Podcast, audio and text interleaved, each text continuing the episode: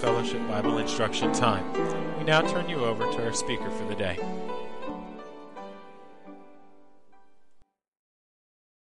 We're happy to have our brother Don Pell with us, and we're turning our Bible instruction time over to him this morning. Brother Don, please.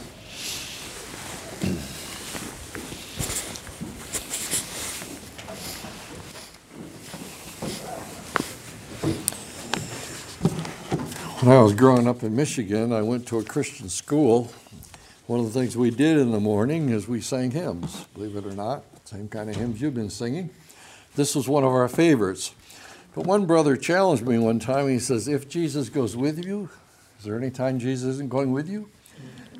How about that one? Since Jesus goes with me, I'll go anywhere. How about that? Technicalities, right? I said it's a hypothetical question, right? If Jesus goes with me, of course he goes with me. Okay, let's go. this morning I want you to turn to the book of Hezekiah, chapter 18. yeah, I know. You know better than that, don't you? Back there in the hidden back in the minor prophets, right? We're actually going to study the life of Hezekiah. He's a prominent place in Scripture. And to study his life, we're going to go to 2 Kings chapter 18. 2 Kings chapter 18. I'm going to do something this morning that I don't normally do. Sometimes there's an awful lot of scripture and incidences. I'll kind of tell the story, but this morning I'm going to read the scriptures and then pause and then make some comments and read on. So stay tuned. Second uh, Kings chapter number 18. I want to uh, place the setting for you this morning, however. The uh, back in Second King, First Kings chapter 11 there was a prophecy that Israel would be divided into two different kingdoms. You remember we've been studying in 1 Samuel chapter 8, and Israel said, We want a king. And God says, If you have a king, he's going to take, and he's going to take, and he's going to take. And then God also said to them this He said, You will cry out in that day because of your king whom you have chosen for yourselves, and the Lord will not hear you in that day. Now, that day came when Rehoboam, Solomon's son, listened to the advice of the old, younger men. And this is what he said to Israel Whereas my father put a heavy yoke on you, I will add to your yoke. My father chastised you with whips, but I will chastise you with scourges. Now, that didn't go over well with the men of Israel. The ten tribes of Israel, referred often as Israel, cry out, what share have we in David? What we have no inheritance in the son of Jesse. And the net result was a split.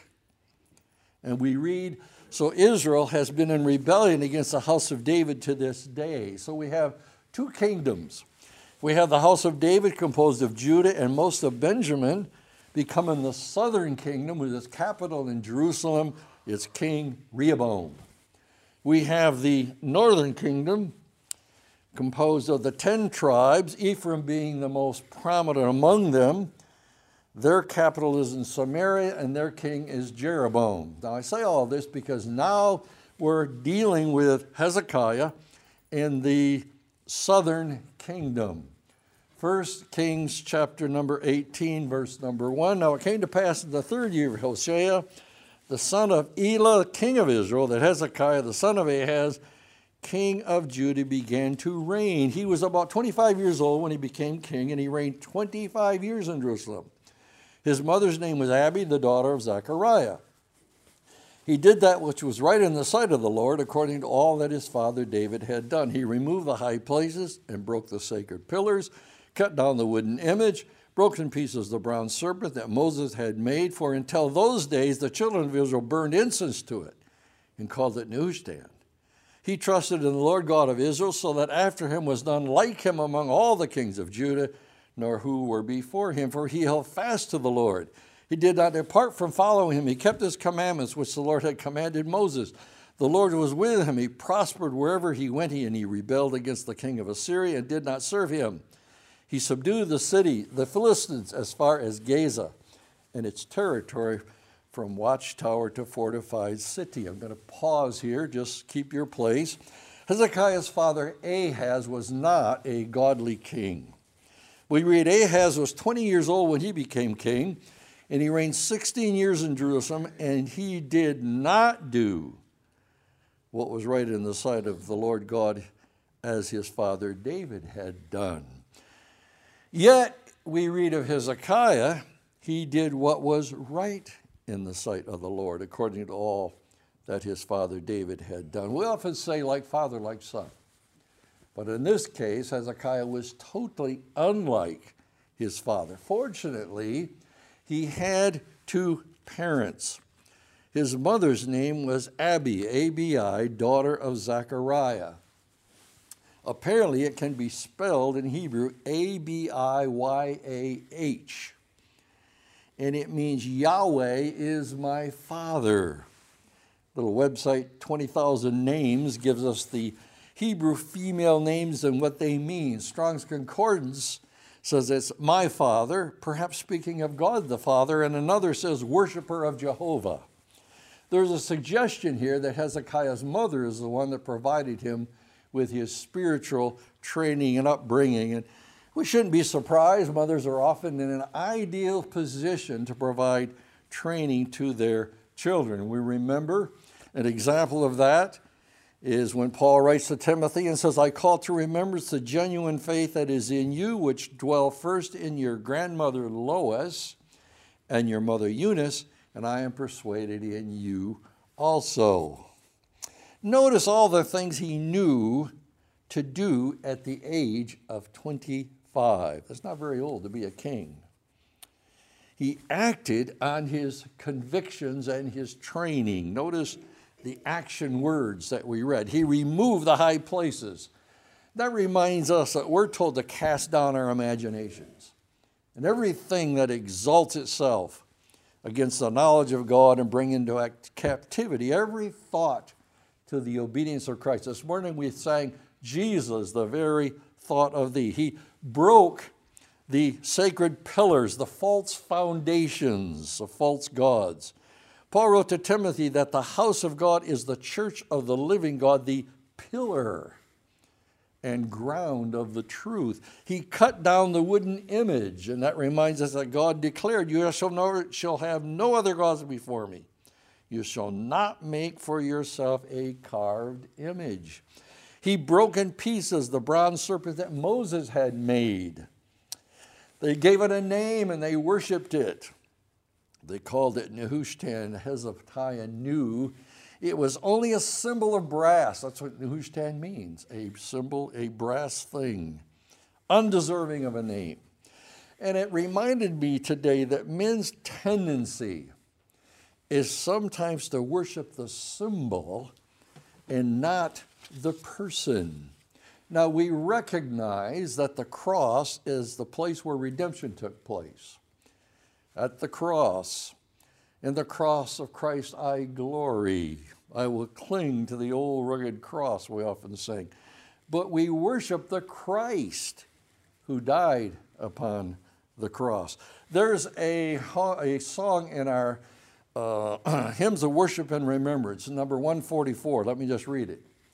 If now with eyes defiled and dim, we see the signs but see not him. Oh, may his love the scales displace and bid us see him face to face. We sang earlier, didn't we? Face to face with Christ my Savior. He held fast to the Lord. He did not depart from following him. He kept his commandments. And this is fitting well with what uh, Solomon had written in his Proverbs. You've probably committed these verses to memory. Trust in the Lord with all your heart. And we read that Hezekiah did that.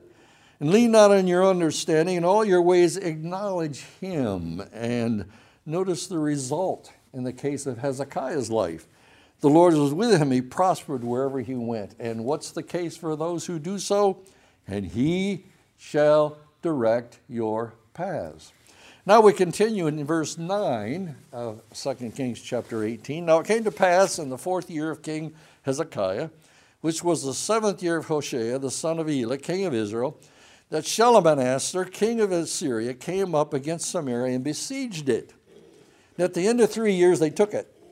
In the sixth year of Hezekiah, that is the ninth year of Hoshea, king of Israel, Samaria was taken. Then the king of Assyria carried Israel away captive to Assyria and put them in Halah by the Habor, the river of Gozan, in the cities of the Medes, because they did not obey the voice of the Lord their God, but transgressed his covenant and all that Moses, the servant of the Lord, had commanded, and they would neither hear nor do them. So, first, the Assyrians attacked the northern kingdom. Now, why did God allow this? Well, we're told why God allowed this. They did not obey the voice of the Lord their God. Israel, as the northern kingdom, had a long history of idolatry. If you trace the history of the kings, you'll find that to be true. Wicked kings, lots of idolatry. That's the kingdom that Ahab, remember his lovely wife Jezebel, had control of at a period of time. Now we pick it up again at uh, 2 Kings 18 at verse 13. And the 14th year of King Hezekiah, Sennacherib, king of Assyria, came up against all the fortified cities of Judah and took them. Then Hezekiah, king of Judah, sent to the king of Assyria at Lachish, saying, Oh, it pains me to read this. I have done wrong. Turn away from me. Whatever you impose on me, I will pay. And the king of Assyria assessed Hezekiah, king of Judah, 300 talents of silver and 30 talents of gold. This is this the same guy that we've been reading about? So Hezekiah gave him all the silver that was found in the house of the Lord and in the treasures of the king's house. And at that time, Hezekiah stripped the gold from the doors of the temple of the Lord and from the pillars which Hezekiah, king of Judah, had overlaid and gave it to the king of Assyria. Then the king of Assyria sent to Tartan the Rabsaris and the Rabshakeh from Lachish with a great army against Jerusalem to King Hezekiah, and they went up and came to Jerusalem. When they had come up, they went and stood by the aqueduct from the upper pool, which is on the highway to the fuller's field. And when they had called to the king Eliakim, the son of Hilkiah, who was over the household, Shebna the scribe, and Joah the son of Asaph the recorder came out to them. Then Rabshakeh said to them, Say now, to Hezekiah. Thus says the great king of the king of Assyria, What confidence is this in which you trust? You speak of having plans and power for war, but they are mere words. And in whom do you trust that you rebel against me? Now look, you are trusting in the staff of this broken reed, Egypt, on which if a man leans, it will go into his hand and pierce it. So is Pharaoh, king of Egypt, to all who trust in him. But if you say to me, We trust in the Lord our God, is it not he whose high places and whose altars Hezekiah has taken away and said to Judah and Jerusalem, You shall worship before this altar in Jerusalem? Now we're going to pause here. We find out that the Assyrians attacked the southern kingdom, and now we ask the same question Why did God allow this? Why did God allow this? And I'm going to suggest to you that perhaps he allowed it to test Hezekiah. You see, Hezekiah does something that's striking. As I said, it pains me to read it. He compromises with the enemy, he tries to pacify him. And although his life was characterized by one who held fast to the Lord and did not submit to the Assyrians, he is like us. He puts his robe on the same way we do. And he's subject to the frailties that we're subject to. He finds in so doing the slippery slope of compromise. And what happens? It leads to more conflict. And let me ask you this question What happens when you compromise with the world? The world gets more of you. That's what happens. Do not love the world or the things that are in the world, John says in his epistle. What happens when you compromise with the flesh? You reap what you sow. Whatsoever man sows, that shall he also reap. What happens when you compromise with the devil? The devil's never satisfied. He's never satisfied. He's the roaring lion who wants to devour. The Assyrians wanted it all, they wanted everything. And then the enemy tries to create doubt. And boy, is the devil good at that. What is this? You're worshiping a God you cannot see, the devil would say to us. Where is God when this happened to you? Where is God when that happened to you? The devil says, and it causes you to doubt your faith. But if you say to me, we trust in Lord our God, is it not He whose high places and whose altars Hezekiah has taken away and said to Judah and Jerusalem, You shall worship before this altar in Jerusalem? Now, he was either ignorant or he was just simply twisting the truth he may have actually wrongly assumed that those high places were actually part of God Jehovah, but they were heathen high places and heathen altars. He's twisting the truth, and certainly the Lord said, You know, the devil is known for that. You are of your father the devil, he said to those Pharisees. And the desires of your father you want to do. He was a murderer from the beginning. He does not stand in the truth because there's no truth in him. When he speaks a lie, he speaks from his own resources, for he is a liar and the father of it. Now, sometimes when we're under attack by the enemy, as was Hezekiah, we forget to put on the whole armor of God. Sometimes we forget that if we resist the devil, he will flee from us. Let's pick it up in verse 35 of the same chapter. Verse 35. Who among all the gods of the lands have delivered their countries from my hand, that the Lord should deliver Jerusalem from my hand? But the people held their peace and answered him not a word, for the king's commandment was, Do not answer him. Then Eliakim, the son of Hilkiah, who was over the household, Shebna the scribe, and Joah the son of Asaph, the recorder, came to Hezekiah with their clothes torn and told him the words of Rabshakeh. That takes us to 2 Kings chapter 19, verse 1. And it was so when King Hezekiah heard it that he tore his clothes, covered himself with sackcloth, and went into the house of the Lord. Then he sent Eliakim, who was over the household, Shebna the scribe, and the elders of the priests, covered with sackcloth to Isaiah the prophet, the son of Amoz. And they said to him, Thus says Hezekiah, This day is a day of trouble and rebuke and blasphemy. For the children have come to birth, but there is no strength to bring them forth. It may be that the Lord our God will hear all the words of Rabshakeh, whom his master, the king of Assyria, has sent to reproach the living God, and will rebuke the words which the Lord your God has heard.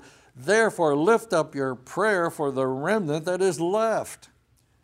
So the servants of King Hezekiah came to Isaiah, and Isaiah said to them, Thus you shall say to your master, Thus says the Lord, Do not be afraid of the words which you have heard, which, with which the servants of the king of Assyria have blasphemed me. Surely I will send a spirit upon him, and he shall hear a rumor and return to his own land, and I will cause him to fall by the sword in his own land. Now we're going to pause here again. Hezekiah is gripped with fear. He tore his clothes, he covers himself in sackcloth. And you know, fear is a natural reaction when we're under attack by the enemy. Jesus, time and time again, said to his disciples, Do not fear. On one occasion, he says, Do not fear those who kill the body, but cannot kill the soul but rather fear him who is able to destroy both soul and body in hell. Multiple times, Jesus tells his disciples, In the world you will have tribulation, but be of good cheer. I have overcome the world. In the middle of the storm tossed sea, and we often liken to that to the sea of life, the stormy sea of life. Jesus said, Be of good cheer, it is not, it is I do not be afraid. And to Timothy, Paul writes, For God has not given us the spirit of fear, but of love and of power and of a sound mind. Now, I want you to notice Hezekiah's reaction. He went into the house of the Lord. Why the house of the Lord? Well, a couple of reasons. Number one, that's the place where God chose to place his name. It's also the place where God chose to meet with his people. It's a place where God chose to commune with his people. In the Proverbs, we read, The name of the Lord is a strong tower. The righteous run into it and are safe. And Hezekiah is not presumptuous. He says, It may be. It reminds me of another it may be in Scripture when Jonathan said that. It may be that the Lord your God will hear all the words of Rabshakeh. It was God's choice to listen, God's choice to react in his own good time. And he knew that God hears everything, but Hezekiah wanted to know that God was paying special attention to his needs and the enemy's threats. His servants make an inquiry through Isaiah the prophet. And notice what Isaiah says Surely I will send a spirit upon him, and he shall hear a rumor and return to his own land, and I will cause him to fall by the sword in his own land. So God now provides his servant Hezekiah with this assurance that all will be well. And of course, today we have that same assurance. If Jesus goes with me, well, Jesus does go with me because he said, I will never leave you nor forsake you. Now let's pick it up at verse 14. And Hezekiah received the letter from the hand of the messengers and read it. And Hezekiah went up to the house of the Lord and spread it before the Lord. Then Hezekiah prayed before the Lord and said, O Lord God of Israel, the one who dwells between the cherubim, you are God, you alone. Of all the kingdoms of the earth, you have made heaven and earth. Incline your ear, O Lord, and hear. Open your eyes, O Lord, and see and hear the words of Sennacherib, which he has sent to reproach the living God. Truly, Lord, the kings of Assyria have laid waste the nations in their lands, and have cast their gods into the fire, for they were not gods, but the work of men's hands, wood and stone. Therefore they destroyed them. Now, therefore, O Lord our God, I pray, save us from his land, that all the kingdoms of the earth may know that you are the Lord God, you alone. So now, let's pause here. The threatening letter. Hezekiah reads it. He goes up to the house of the Lord and he prays. Now, here's a question for you Why pray? Think about that. Why pray? God, didn't he not already receive assurances through Isaiah that all would be well? Yeah, the answer is yes. Thus saith the Lord, Isaiah said.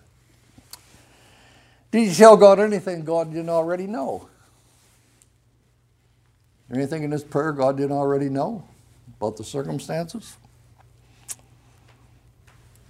No. So, here's the question What value then is there in prayer? You ever think about that? What value is there in prayer? God already gives us assurances that He'll supply all of our needs according to his riches in Christ Jesus. He's promised to never leave nor forsake. So, why prayer? Let me suggest to you why we pray. God desires to hear from us. That's why Paul wrote to those in Thessalonica pray without ceasing. Hezekiah here gives us an object lesson in why we should pray. You see, prayer enables us to crystallize, to form our thoughts, to make them clear, to express, to articulate our cares and our thoughts and our concerns. Remember, Hezekiah said, Hear, O Lord, open your eyes, open your ears. I want you to pay. I know you hear everything, Lord. I know you're the God of the universe, you're omniscient, but Lord, would you please just pay attention to this specific problem that we're having here with this wicked king? You see, prayer does some really great things. First of all, prayer brings peace into our hearts, allowing us to understand that if we take our burdens to the Lord, we can leave them there. Like the hymn writer said, take your burden to the Lord and just leave it there. Prayer relieves our anxiety. Prayer provides us with mercy. What a commodity that is. Mercy and grace to help in time of need. Now, two key verses that I always think of when it comes to prayer. One of them is absolutely my favorite. First of all, Hebrews 4:16 says this. Let us therefore come boldly to the throne of grace. Why would we want to do that? That we may obtain mercy and find what? Grace. Ah, we need help. Hezekiah needed help. To help in time of need. We are needy people. But here's my favorite Philippians 4 6 and 7. Be anxious for nothing, Hezekiah. Be anxious for nothing. But in everything, by prayer and supplication with thanksgiving, let your requests, specific requests, be made known to God. And notice what can happen even before an answer comes, or even if an answer never comes. The peace of God, which passes all understanding, will guard your hearts and minds through Christ Jesus. What can you do to someone whose heart and mind is guarded? Now let's look at Hezekiah's prayer. It's a real model for prayer. Let's notice some key things about his prayer. First of all, it was personal. He took the letter, he spread it out before the Lord, laid it right out there. It was respectful, it was reverent. He refers to God as the one who dwells between the cherubim. That's the personal God, Israel, the ruler of the entire world, to the world, the creator of all things, all mankind. It was specific and actually rather brief. He identifies clearly his problems of any concisely explains to God his deal, his problem. Although he knew that God could hear and see everything, he asks very specifically Incline your ear, O Lord, and hear. Open your eyes, O Lord, and see. Hear the words. It was humble. He wanted God to get all the glory. That all the kingdoms of the earth may know that you are the Lord God, you alone. It was, uh, this may be the most important one, it was effective. It was effective. Look now at the last two verses, verse 35 in your reading there. And it came to pass on a certain night that the angel of the Lord went out and killed in the camp of the Assyrians 185,000. And when the people rose early in the morning, there were the corpses, all dead. So Sennacherib, king of Assyria, departed and went away, returned home, and remained at Nineveh. Now it came to pass as he was worshiping in the temple of Nisroch his god, that his sons, Adrammelech and Sharezer, struck him down with a sword, and they escaped in the land of Ararat. Then Esarhaddon, his son, reigned in his place. Now let's just close with a parting question. What about our prayers today? What about our prayers today?